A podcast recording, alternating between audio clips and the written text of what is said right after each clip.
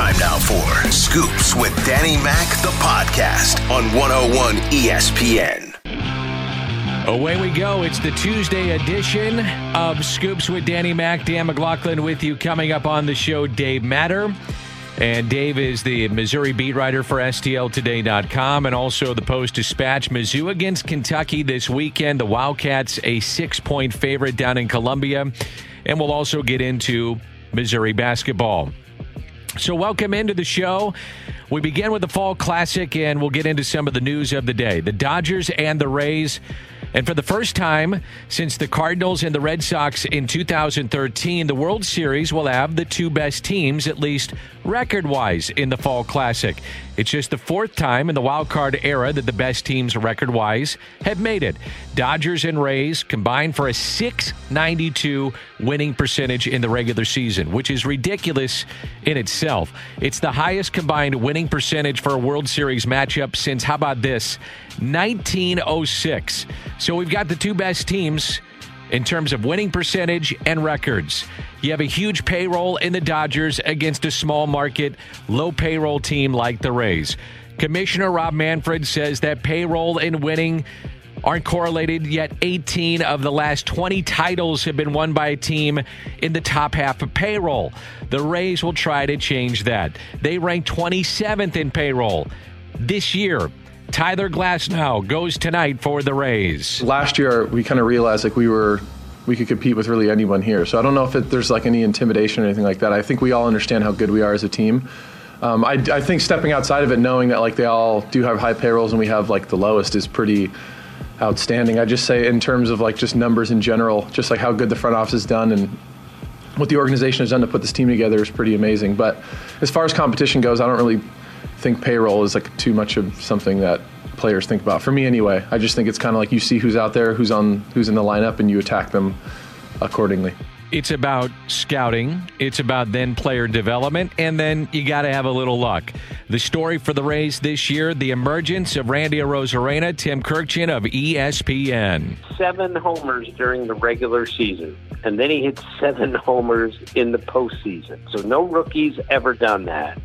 Carlos Beltran and Barry Bonds are the only players ever to hit eight homers in one postseason. That's what he's up against. He's got 21 hits already. Derek Jeter has the rookie record for a, for a postseason with 22. He's going to blow past that. And he's been the biggest reason offensively that the Rays are where they are. That's so classic Rays that they found him. I know I checked on that trade when it happened because I didn't understand it. And one of their guys whispered to me, watch for Randy Arozarena. He's the key guy in this trade. And frankly, I didn't know much about him at all. And as it turns out, the Rays were right again. They saw something in this guy. They saw real power potential. And boy, have we seen it come out. And this is why baseball is the greatest game, is that this is like a guy coming out of the D League and, and making all the three pointers and taking a team to the NBA Finals. It just doesn't work that way in other sports but it's working that way for the Rays and for this kid. I was watching the other day, and I don't know if you guys agree with me, but something I saw with him, his upper body has changed. Now, I know that he's hitting everything curveballs, sliders, fastballs, so there's an adjustment at the plate. Look at his upper body. And then I did some digging on this, asked some people about it. He's put on about 20 pounds from this time last year to this year. So here's a guy and again, this is about luck. This is about player development. This is about an individual making changes. All those things have come together. So good on him. Good on the Rays. And we'll see how it all plays out with Matthew Liberatore. We, hey, we've beaten a dead horse. I get it. But, you know, this is a guy that had COVID 19, didn't break with the club, called up in late August, and now has caught fire. And he's done it on the biggest stage. So we'll see if the Dodgers pitch to him. If it was me, I wouldn't. He's the hottest hitter on the planet right now. And the amazing part of Arenas' season, he's still eligible to be the rookie of the year next year in the American League. Doesn't have many at bats. So the league is still trying to figure him out. The Rays offense hasn't been about contact, but really hard contact. Home runs to be exact. They've hit 25 home runs in 14 postseason games. 41 of their 57 runs scored have come via the home run. That's an astounding 72%. They batted just 209. Now, batting average, you take it for what it's worth. Again, you've got a slug. That's what baseball is about. So you think about the Cardinals, they got to hit home runs too. As a team, they've averaged 11 strikeouts per game in this postseason, but timely home runs. Can somebody other than Randy Arozarena step up in the World Series? The Dodgers, they will have three-time Cy Young Award winner Clayton Kershaw go tonight. Obviously, the World Series is a special thing. I think maybe the question is, does it compare regular season to a, a normal season and things like that? And I think the answer is yes. You know, just from what we've been going through in the postseason, you know, the postseason's been, you know, in some aspects a little bit harder with the extra round and things like that. It's been a little bit more of a crapshoot with um, you know, 16 teams making the postseason. This tournament that was started in October was was really it's been a tough go. You know, facing different teams and in different bubbles and different things like that. So to be able to win a World Series after all this would be um, just as special as any other one for sure. He's trying to change the narrative. Ten postseason Game One outings for Kershaw, four in five ERA near six. Ouch. Big Time Baseball podcast. It was released this morning. Jon Heyman, MLB Insider, was on that. And one of the things that he addressed in that podcast, the future of Yadier Molina. So this was released about uh, half hour, 45 minutes ago, I believe, and this is what he had to say. Uh, Molina, same thing in St. Louis. I mean, he is a legend. Uh, in my mind, a Hall of Famer. I'd love to see him finish it out. Uh, a little bit of news here. Um, his agent, Melvin Roman, told me he would like to get a two year deal and play it out till he's 40. He's 38 now. And, uh, you know, whether that's in St. Louis or somewhere else, I think somebody's going to give him a two year deal. And judging by the fact St. Louis gave him three years at 20 million a year, I think ultimately they will give him that two year deal. I don't think he'll get the qualifying offer. I don't know. That would be an interesting one. I, it's going to be those four guys that I think, and maybe Semien. Uh, but. Uh, well, we'll see because what has to happen is that if he hits free agency, 16 million bucks from the Cardinals. Um, yeah, two years at least is what I was anticipating. That is what he would want. That would take him to age 40 season. I think everybody wants to see him retire as a Cardinal. You have budgetary constraints with every single team. And the big question is, and whether or not you want to hear this or not, will fans be in the stands? And then at that point, is it 25% capacity? Is it 50%? Is it 100%?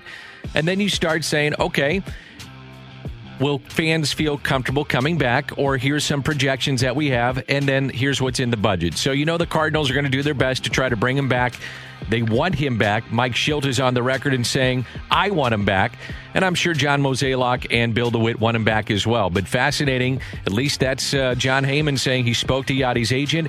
He wants a two year extension. Off to the NFL. The Chiefs, Andy Reid, they actually ran the ball last night. There are three backs in the backfield. They give it off to Darrel Williams, he breaks a tackle. 10 5. Touchdown! Kansas City. The flip bone. The Chiefs went to three backs, a flipped wishbone, and a 13 yard touchdown by Darrel Williams, giving the Chiefs a coveted two possession lead. Well, listen, we felt like, uh, you know, and this is me talking now, so I didn't think. Um, I gave the guys enough of a chance last week uh, with it, and uh, especially the second half. And and so um, we want to make sure that you know we're best when we have some kind of a, a balance going when you can kind of go back and forth. It puts a tremendous amount of pressure on the defense, and and so uh, we were able to uh, to do both, and we felt like we we needed uh, both in this game. A 26 to 17 win for the Chiefs over the Bills. It was a doubleheader of Monday Night Football. It was only the second time in 37 starts. How about this? Second time, 37 starts for Patrick Mahomes, which the Chiefs ran the ball more than they passed it.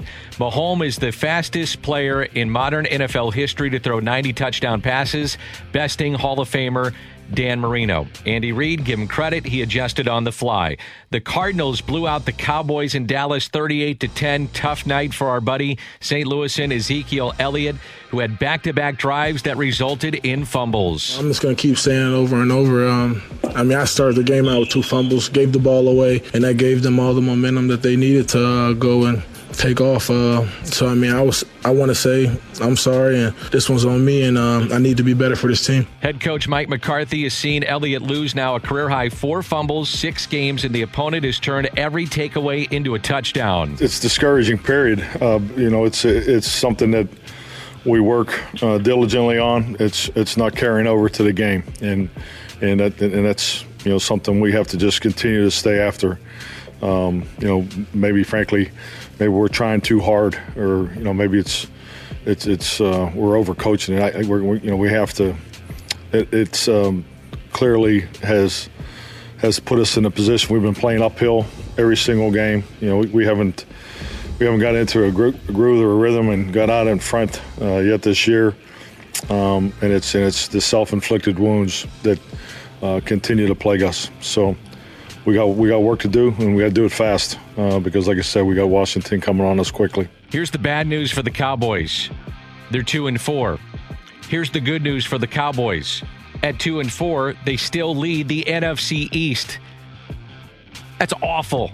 Tampa Bay 4 and 2 leads the South. The Bears are 5 and 1 atop the NFC North. Seattle unbeaten leading the NFC West. And the AFC division leaders Bills, Steelers, Titans, and the Chiefs. The NFL has concluded its investigation of the Tennessee Titans and the handling of their COVID 19 outbreak.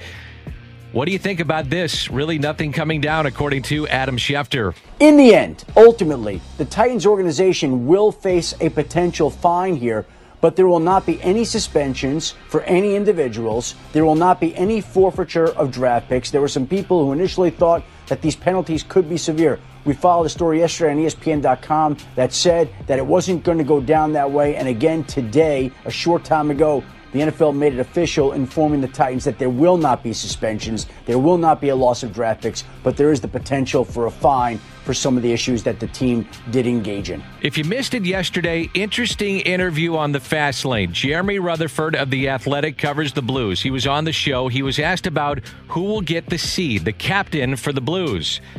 It's got to be Ryan O'Reilly. Let's just stop with this. He gave some of the options that are up for debate. Yeah, probably probably a slam dunk that uh, the C goes to O'Reilly. Ever since he came here from Buffalo, people have looked at him as, as captain type, taking some of those younger guys under his wings, and you know what he did during that Stanley Cup run.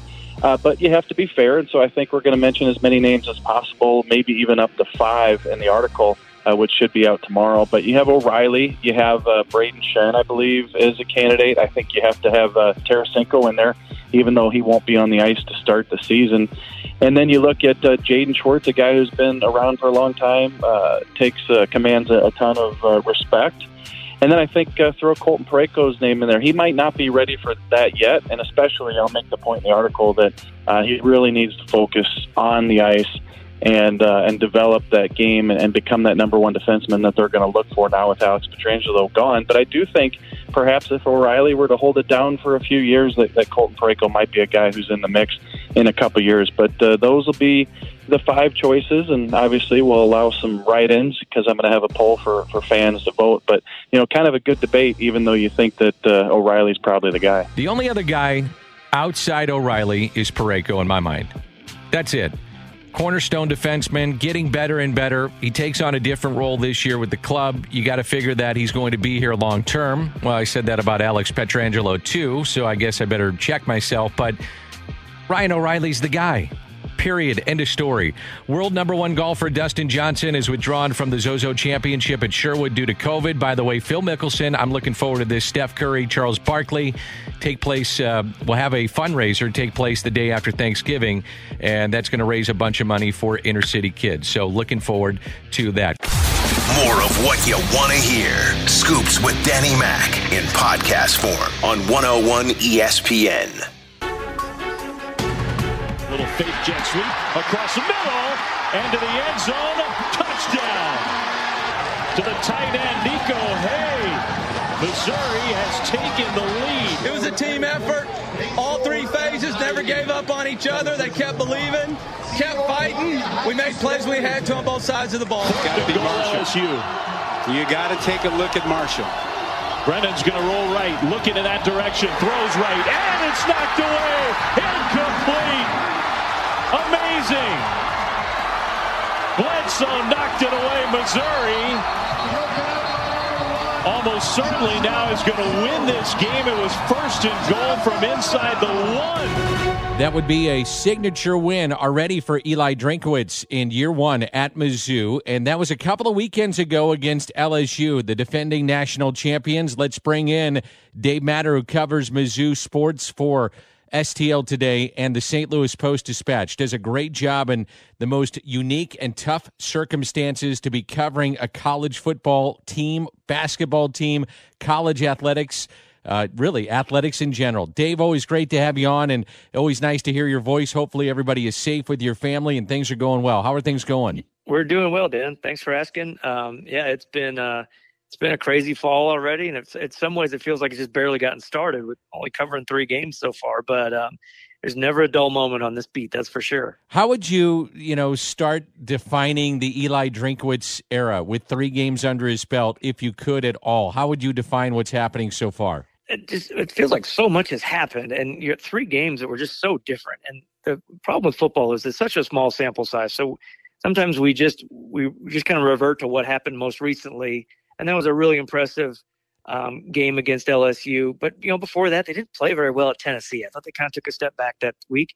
And then the week before, you know, you're going up against Alabama in the first game, and uh, expectations shouldn't have been too high for Missouri in that one. But I thought they they held their ground. They looked okay out there. It's just it's just weird. If you would have mixed the games up in different order, um, I think your opinion of this team would be a lot different. But hey, hey, that LSU game was. Um, I don't care if LSU ends up being not very good this year. They've got a lot of talent on that team. And Missouri was an entertaining team. They got it done with defense on the goal line stand. And uh, I think they're playing really hard for them. I, I think this team is bought in. Um, I think everybody knows that the record this year, maybe it's not all that important, but uh, it's it's an entertaining brand of football. I can tell you that much. How has he been able to navigate COVID nineteen and the protocols and everything that goes into place, not only for the jurisdiction in Columbia, but campus uh, protocols, the school protocols, and then the SEC protocols? How do you think he's been able to navigate all that? Well, it's been a real adventure. There was a time there over the summer, June, maybe early July, but mostly May and June, where he was kind of bragging about their numbers. They were so low and they were doing so well. And we saw these other high numbers at other schools. Well, I don't know if it was karma or what, but then it kind of came back to bite them a little bit because in July they had a, a lot of cases. There were times in, in camp and preseason camp, and it wasn't even really camp. It was just preseason practices that were strung out over six weeks, um, where the numbers went up in certain position groups. And then there was a stretch where they thought they were going to be without about 12 guys for uh, one of their games. Uh, so it's been kind of up and down. I think the the thing that's frustrating for Missouri and, and a lot of Eli's peers around the SEC and around college football are kind of feeling this too. Is this is the contact tracing is um, it's it's can really wreck your roster, uh, and it you know it's usually cases where players don't even have the virus, but if they've been in a close contact with someone who does, then they've got to be out for a minimum of 14 days, and that's that's usually two games unless you got a buy in there. So I think that's been frustrating for him and, and for the team. They, they understand those are the rules, and you know this is all unprecedented time. So maybe you know looking back, maybe that's something that the SEC or the NCAA might have been a little too strict with. But um, that that part has been a little frustrating because they they haven't had as many guys have the virus as they've had missed games uh, so that's just been kind of a challenge, and that it seems like those rules are kind of evolving as we go too. And uh, you know, there may be some ways around that. Dave Matter is my guest from the Post Dispatch, covers Mizzou athletics, and Mizzou has Kentucky this weekend. It was supposed to be Florida. Last weekend, it was supposed to be Vanderbilt.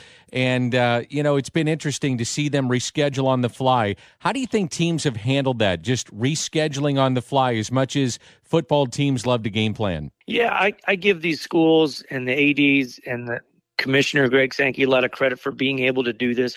They've proven how nimble and agile they they they can be uh, with things like this. And really, you know, they showed it too in the LSU game. That that wasn't even COVID related. That was more weather related. And within less than 48 hours, they were able to to move that game 700 miles to Columbia without really any problems. So I give those schools credit for being cooperative. These are normally the type of things that um, you know, might cause some tension or some issues between schools. We've seen it in the past. But I think everybody kind of went into this year knowing that, hey, um, this schedule could really get chaotic, uh, just depending on on COVID cases, and you know this this is not Missouri's problem really. This, these cases at Vanderbilt and Florida, but they impact Missouri, and they've had to flip some games. But they've they've been open to it, um, and I, I think that's to these coaches who are just being resilient. You know, they you, you gotta you gotta live with these things to some degree, and if you can still play your games, even if they're out of order, you know that's okay. In many ways, Nick Saban is the face of college football. So he tests positive, then three negatives. What were you and your counterparts thinking as you were watching him coach on the sidelines against Georgia over the weekend? Well, I, initially, before reading all the news, you're a little skeptical. Like, okay, is, is the SEC um, are, are they did they find some kind of loopholes, or or, or is, are they giving uh, Nick Saban some some favoritism here that maybe some other coaches wouldn't get?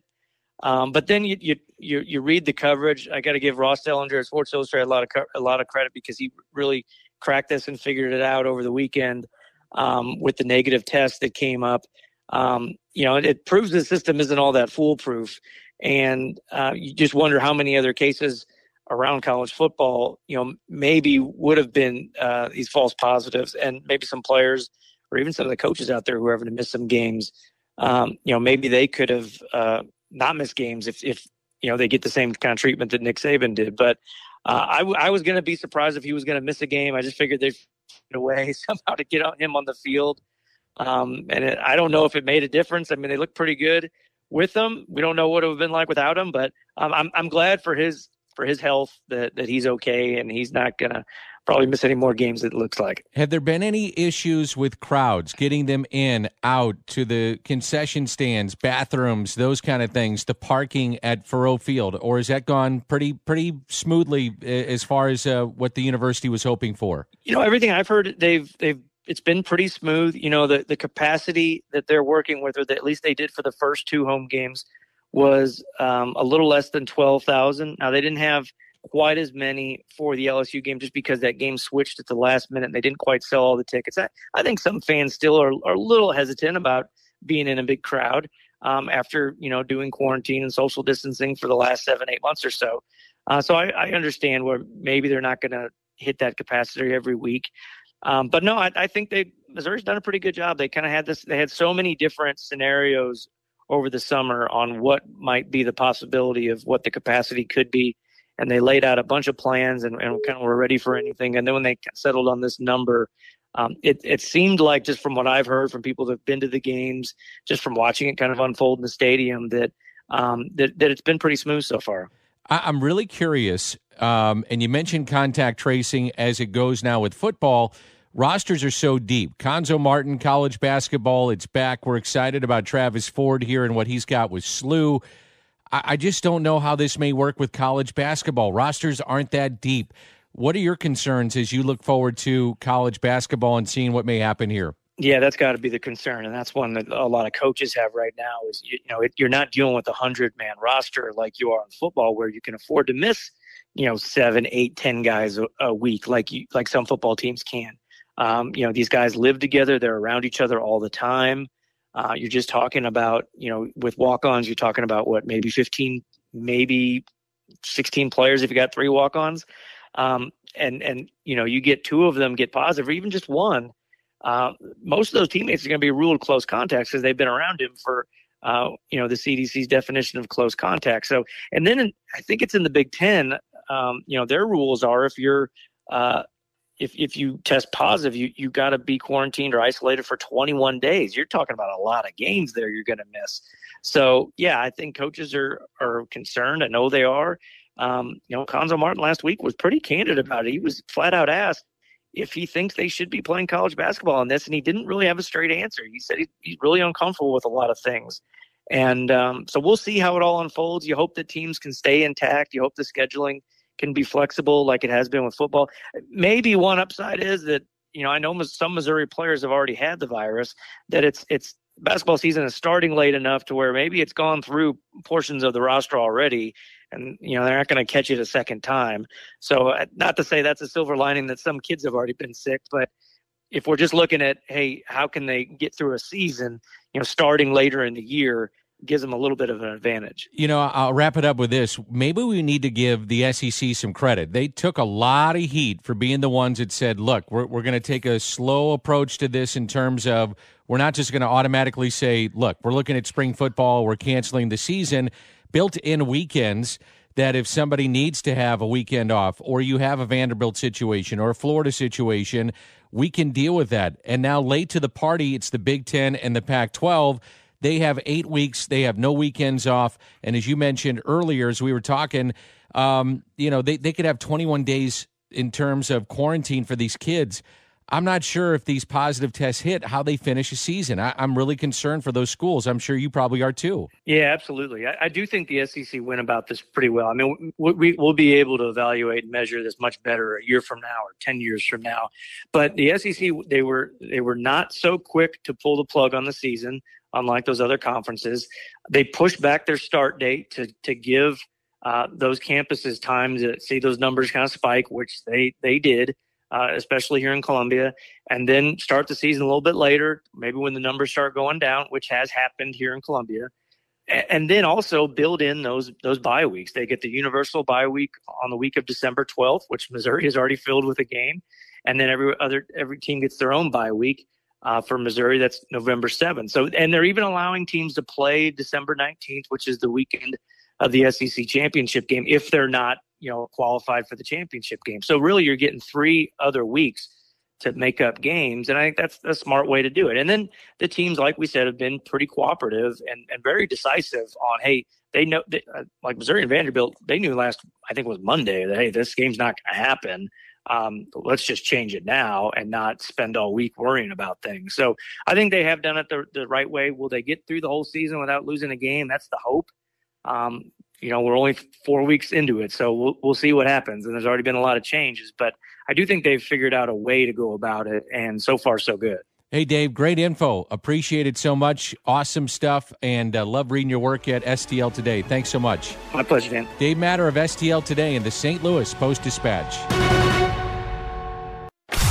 More of what you want to hear. Scoops with Danny Mac in podcast form on 101 ESPN. Our thanks to Dave Matter from STL Today and the Post Dispatch for joining us, talking a little college football, college basketball. Really interesting stuff as it uh, pertains to what may happen, in particular with the Big Ten. So the Big Ten has got to play catch up here. They're going to have eight weeks with no bye weeks, if you will, no off weekends. And they're going to do this with testing that if a guy gets a positive test, he's out for 21 days. So 76 teams have had a seven week start. The top 10 right now, there's a couple of Big Ten teams in there. Clemson, number one, then Alabama, Georgia, Ohio State.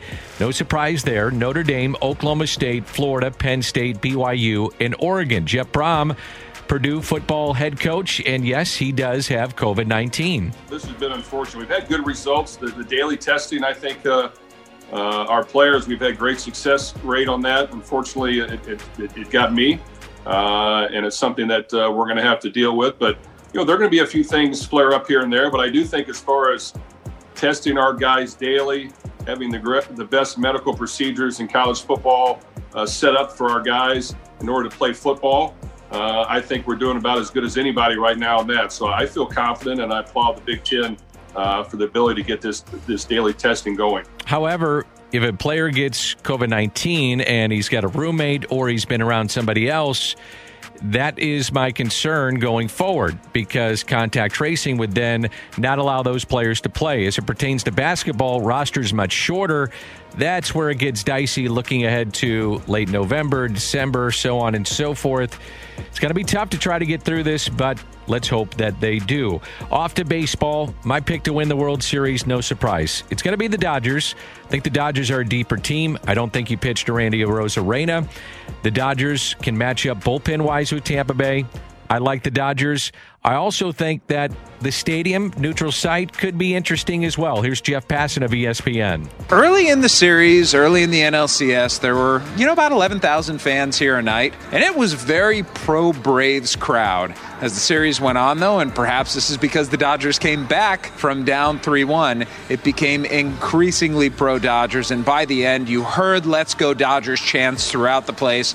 Let's remember, Dodgers fans not only travel well, there are a lot more of them than there are Tampa Bay Rays fans. So I'm not sure that this is going to exactly sound like a home game for the Dodgers, but I think in the end, it is going to be a pro Dodgers crowd. And look, they're used to playing in front of fans now. This is going to be the Tampa Bay Rays' first game in game one in front of fans all year long. I agree. They travel well. They'll be there. It'll be a Dodger pro crowd. It'll feel like a home crowd to an extent, even though you're on a neutral site. And believe me, that does make a difference. Off to hockey. Now, we were talking about who wears the C, and we do have a bunch of texts coming in on that 65780. Torey Krug, great, uh, great interview with Karraker and Smallman. Been thinking about it. Where do you pair him up? And it seems like an obvious choice might be Justin Faulk. Try to get the best out of him, too. Yeah, I mean, we played, this is a few years ago now, but uh, we played together as a D pairing and World Championships for Team USA. And, um, you know, we, we were able to uh, hold down the fort on the blue line and, and bring the first medal uh, to Team USA in a very, very long time there. But um, I think more than anything, we got to know each other as people. Uh, we were actually roommates for the first couple weeks there. Um, and then on the ice, it was, um, you know, a puck moving pair that, you know, took pride in both ends of the ice. And uh, we were able to feed off that chemistry. We played a little bit together on the power play as well. Um, but I think more than anything that, that sticks out is the off ice uh, camaraderie, getting to know each other a little bit, and uh, we have mutual friends that you know, throughout the league that we've been able to keep keep in touch with as well. So the on ice stuff will all take care of itself if we're if we are paired up together. Uh, again, I think it'll um, be an easy transition. For Doug Armstrong, that's the pressure there. Faulk has got to be the guy you traded for, and now he plays more the minutes and the positions in game situation that maybe he did in Carolina with Petro gone. Krug, you know what you're getting there in terms of what he means to the power play. We were talking about who would wear the C from the 573. Schwartz could. He could be a puck hound, workhorse, leads by example. Agreed, though, it goes to Ryan O'Reilly. Yep, that's where it goes. Uh, this is also from the 573. You could mention Tarasenko, but I think in no way, shape, or form does it go to Tarasenko. I would agree. Plus, he's hurt. So you can't, at least in my mind, you don't give it to him. Uh, let's see. Danny Mac, has a goaltender ever been the captain of a team? And this may surprise you, but the answer is yes. Uh, it's been done, I think, six or five or six different times. It, it happened in the 40s and the 50s, not in recent time, not to my knowledge, or at least to my memory. I remember looking this up a while back. Um, but yes, it has been done. It's not often, but I think that like the last time was in the 50s. But a goaltender has been a captain of a team. Dark horse, according to the 314, would be Schenn with the C. Um, yeah, he'll be in the conversation. I just think Ryan O'Reilly's the guy. I think it's a perfect fit. Whether or not he wants it or not, I'm Doug Armstrong. I'm Craig Berube. I sit him down. Not that he needs an explanation. I say, look, you're the leader. You're the guy that we all turn to. You lead by example by what you do on the ice. You're the guy.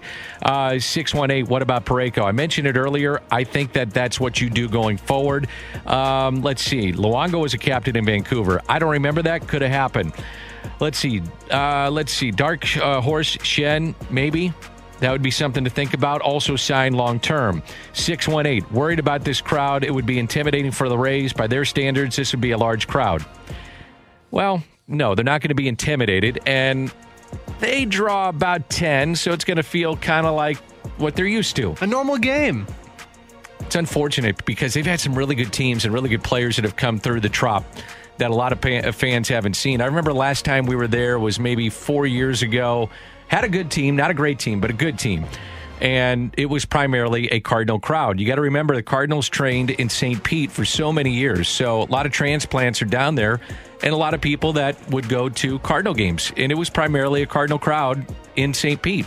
I just remember Evan Longoria being there, David Price being there. Yep. They have had some superstars in Tampa. Just can't hold on to them. That's small the market. issue. And they've done an incredible job of looking at other organizations, evaluating, and then developing. You know, Randy Arozarena obviously is, at least on the surface right now, 60 to 80 at bats. He's a star. Now, let's go to 1,000, 60, 80 at bats, and let's see where we're at. However, he's hit wherever he's been with the Cardinals in the minor league system. We'll see if that continues. Um, let's see. From the 217, the C has to be the most overrated thing in sports. I, I don't agree with that. I think the C is really important. I wish we had a C in baseball. Like to me, Molina would wear the C for the Cardinals. He is the leader of the Cardinals. Um, and he's involved in just about every play, especially obviously when you're on defense. And he's a franchise icon. Derek Jeter was a captain of the Yankees. Jason Varitek, a captain, and he wore the C for the Boston Red Sox. I, I don't think it's overrated because these are guys, too, that are kind of the leaders in your community, too. They're the ones that gather the guys and go to the events and do the things on the charitable side for the organization, kind of the face of the organization. They're also the guys that face the cameras on tough nights. So when the media is there, when we get rid of Zoom, well, we're never going to get rid of Zoom, but when the media can congregate in the clubhouse after a you know, a walk off and it's the A straight loss, he's the guy knowing it's the responsibility to talk to the media and kind of represent the franchise. That's the perfect word is responsibility, Dan. When you have a bad loss, it is your job to at least let the public know we're still together, we're a team, we're going to move forward. A lot of the time, the captain takes ownership, even though they don't really need to, but it puts it on them, takes it off the other people's shoulders. And if you think that players don't see that happening, I think fans are wrong. They do. And if they see a guy, especially young guys, I mean, think about how Chris Carpenter, Chris, not Matt, but Chris Carpenter learned from Roger Clemens, David Wells, um, Roy Halladay when he was in Toronto, comes to St. Louis and became a leader. Pat Hentgen, another one. And then all of a sudden, that gets passed to Adam Wainwright. Adam Wainwright is passing that to Jack Flaherty, and so on and so forth. There is something to that. And um, that's why I don't know if a C has to be on the chest to represent that, but it certainly is something of significance in my mind. I, I just think it is. I think it's important to have it. It's not overrated. It isn't. More of what you want to hear. Scoops with Danny Mac in podcast form on 101 ESPN. If you haven't seen it, we have launched a new website, 101ESPN.com. Very easy to navigate all the uh, the shows and the interviews, like Torey Krug this morning, Pete Fairbanks of Tampa Bay, Dave Matter, which we had on this program, 101ESPN.com. Ribs and BK, they've got Brian Anderson, who called the American League Championship Series, as well as Jeremy Rutherford. And they can talk about who wears the C in 2021. Ribs, BK, Alex are all coming up next on 101 ESPN.